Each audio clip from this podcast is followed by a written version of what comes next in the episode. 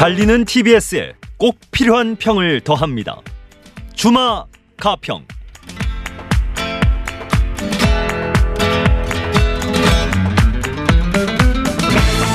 주마 가평 총선 이야기 이어가고 있는데요. 4월이 왔고 총선은 열흘 정도 남았습니다. 공식 선거 운동이 시작됐는데도 참 조용합니다. 흔히들 깜깜이 선거라고 하는데요. 사실은 지난 4년간 다 보여줬고 봐왔습니다. 유권자들도 보름 정도 보고 또 들은 것으로 판단하지는 않을 겁니다. 그래서 아마도 공약보다는 선거 판세에 더 관심이 가는 것인지도 모르겠습니다. 지난 시간에 선거 보도를 읽는, 읽는 첫 번째 키워드로 중도층 다뤘는데요. 오늘은 두 번째로 여론조사에 대해 자세히 알아보고자 합니다. 고재열 시사인 기자, 윤희용 오피니언 라이브 여론분석 센터장 두 분과 함께합니다. 어서 오십시오. 네, 안녕하십니까. 예. 윤희용 센터장께서 요즘 제일 바쁘신 분일 텐데요. 뭐 근데 그만큼 또 여론조사에 대한 비판도 많고 불신도 많고 예. 그 고충도 있는 편입니다. 예. 그 뭐 여론조사 결과가 사실은 판세를 분석하고 또 결과를 예측하는데 유용한 유용하다기보다 거의 유일한 자료 아닌가요? 객관적 자료로. 네. 예. 또, 또 유권자들의 직감이란 것도 있죠. 예, 예. 근데 뭐 그거야 뭐 말하는 사람마다 다 다르니까. 예. 근데 막상 선거 결과를 보면 이게 뒤집어지는 경우가 참 많은 것 같아요. 그 대표적인 사례가 어떤 게 있나요? 뭐 저희들도 많이 들었습니다만. 예, 뭐 지난번 20대 총선에서 종로에 이제 정세균 후보와 오세훈 후보의 네. 대결도 선거 전까지 뭐 직전까지 오세훈 후보가 앞서 있던 것이 월등히 앞서 있었는데 결과는 뭐 그렇지 않았고요. 예. 2010년 지방선거에서도 실제 여론조사에서 특정 후보가 앞서 있었지만 결과는 뒤바뀌거나 아니면 아주 접전으로 나온 곳들이 많이 있어서 예. 선거가 끝나고 나면 패배한 정당이 있지 않습니까? 예. 근데 항상 이제 어, 연이어서 붙는 것이 아, 여론조사도 패배했다. 뭐 이렇게 나오는 경우들이 많이 있었죠. 예. 근데 뭐 지금은 그런 경험들 때문에 좀 조심하고 있을 거고 또 어, 여러 가지 여론조사 기법에서도 수정들이 가해졌을 것 같은데 언론 보도도 많이 뭐 달라지긴 한 것 같아요. 근데 지금은 좀 많이 나아졌지만 4년 전 20대 총선까지만 하더라도 지나치게 여론조사를 좀 확정적으로 그렇게 네. 보도하는 경향이 있었던 것 같은데요. 이제 여론조사는 해가 더 갈수록 기법은 발전하지만 또 혼란도 더 커지는 것 같아요. 그러니까 20대 총선에 이제 정세균, 오세훈 이 종로 대결 같은 경우 저 이제 한번 현장에 가서 이렇게 좀 취재를 해봤었거든요. 그랬더니 네. 어, 또 지역 이슈들이 있고 그 지역 이슈에 어떤 식으로 그 반응하는지들이 있는데 여론조사 그런 것들 다 살필 수 없고 그리고 사실은 이제 그 결정적으로 그러니까 오세훈 후보가 이제 이 가세했을 때 초반에서 그 후반으로 가는 이제 중요한 분기점은 뭐냐면 대선 후보로 너무 부각된 게 본인의 발목을 잡았거든요. 그러니까 이 사람은 지역에 이 열심히 하는 사람이 아니다라는 이제 그런 이미지를 줘버리고 그리고 거기에 이제 창신 숭이동 같은 경우가 뉴타운에 지정됐다가 제일 먼저 취소된 지역이에요. 그러니까 오세훈 전 시장과는 어떤 그 좀 악감정이 있었을 수밖에 없는데 그런 디테일한 것들인데 여론조사나 이런 것들은 이제 그걸 못 읽어냈죠. 예. 네. 윤 센터장은 어떻게 분석하십니까? 그래서 그 당시 이제 이유.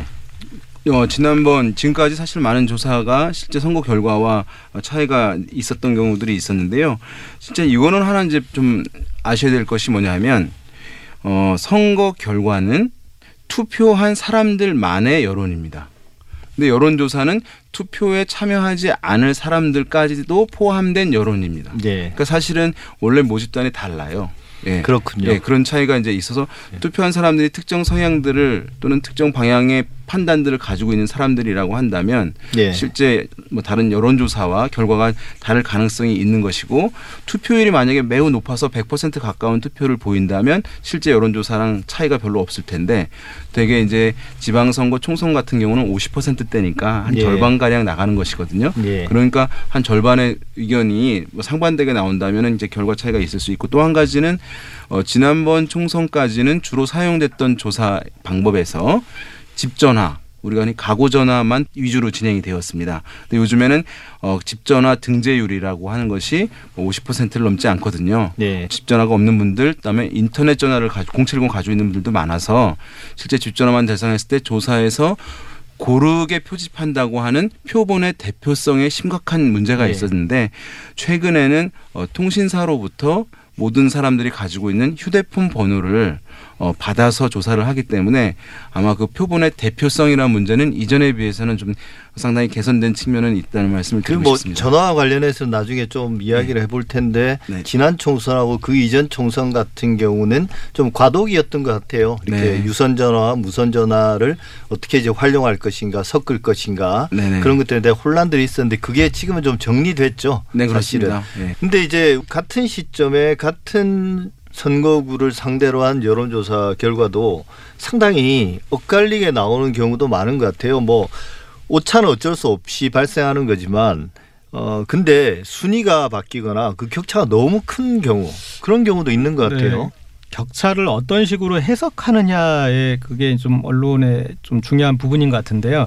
그러니까 어, 오차범위라는 게 있고 그리고 이제 그거 안에서 어, 해석을 해줘야 되는데 아주 조그마한 1, 2% 차이까지도 막 의미를 부여하고 네. 그다음 표현에 있어서 그러니까 앞서는지 뒤서는지 그런 표현을 해버려서 저는 문제인 것 같은데 조사 자체에서 제가 봤을 때 그렇게 어, 너무 이해할 수 없을 정도로 진폭이 그런 큰 그 조사는 그렇게 많이는 없는 것 같아요. 그러니까 그거는 아주 드문 경우고 그러나 이제 표현이 너무나 아, 그 오차 범위 안에서 여러 가지로 순위가 바뀌는 것도 있, 있을 수 있는 부분이라서 그 부분들을 표현을 해줘야 되는데 어, 그런 것들을 좀 제대로 표현 안 하는 게 저는 좀 문제인 것 같습니다. 네.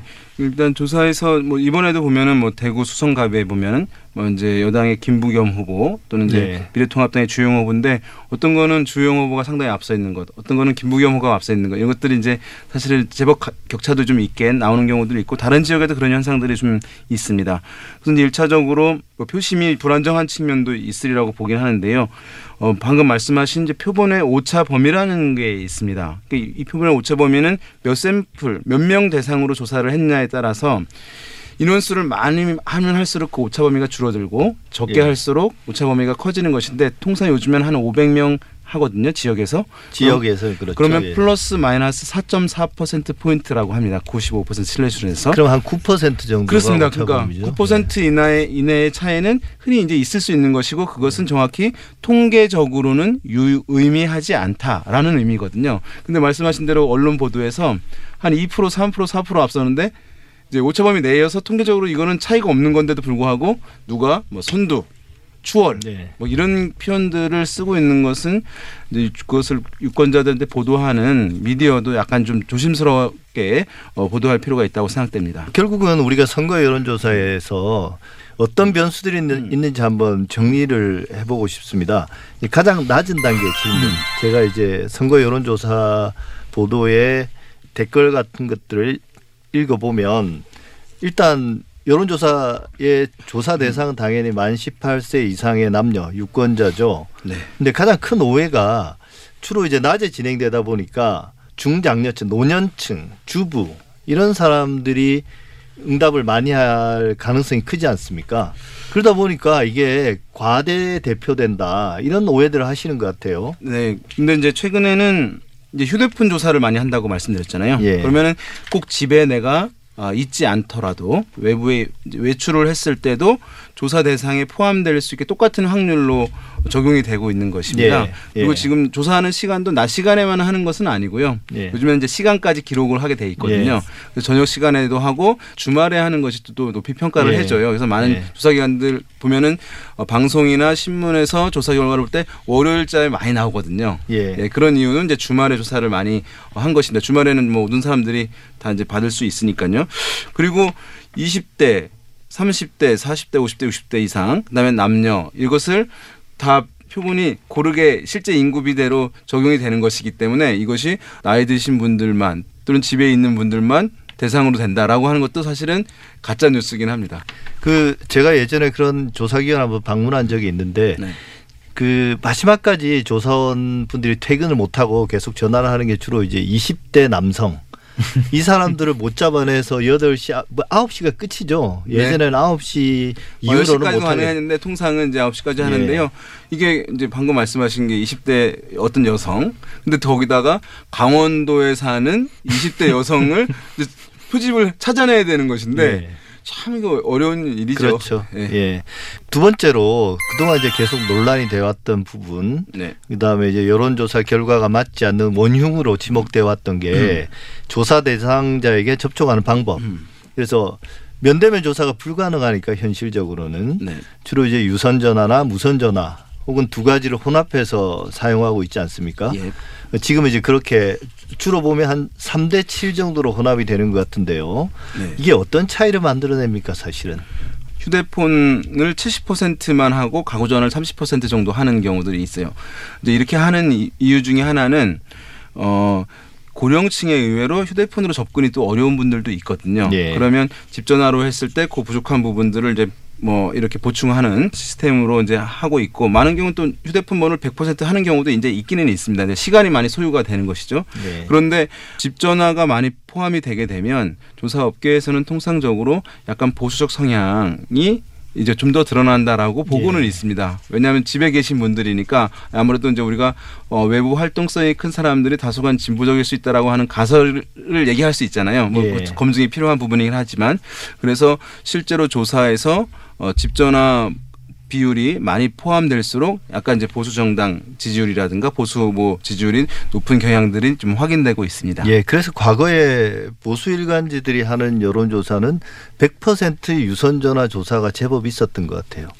뭐 요즘에는 이제 그렇지 않고요. 뭐 하여튼 이제 요즘에는 그렇지 않겠죠. 예, 많이 하는데 당연히. 다만 예. 저런 경우는 있어요. 어느 이제 좀 그것 그렇게 하는 것이 나한테 유리하다라고 했을 때는 어 그것을 이렇게 공표를 하게 하는 그러면서 약간 지역에서 내가 앞서고 있다 여론몰이를 하는 거죠. 하는 예. 경우들이 이제 있긴 예. 좀 있죠. ARS로 자동 응답으로 묻느냐 아니면 좀 사람이 묻느냐에 따라서 그 좀 답 차이가 있는 부분에 대해서도 이제 예전에 지적이 있었는데 지금은 제가 뭐, 그죠. 예. 지금 그 문제가 사실은 제일 큽니다. 예. 어, 지금 나오는 조사 같은 기- 지역에 있는 비슷한 시기에 실시된 조사에서 왜 격차가 나느냐 에도 자세히 보시면 그 적용되는 방식의 차이인데요. 똑같이 휴대폰 조- 번호를 가지고 조사를 했다 하더라도 어떤 기관에서는 ARS 위주로 조사를 하고 ARS라고 하는 것은 녹음된 음성을 들으면서 예. 버튼을 누르는 방식입니다. 그러니까 면접원과 커뮤니케이션이라는 게 없어요. 사람 면접원이 하는 또 조사가 있거든요. 근데 우리가 어 이제 ARS 자동응답 시스템으로 어떤 마케팅 같은 것들이 전화가 오게 되면 바로 끊어버리잖아요.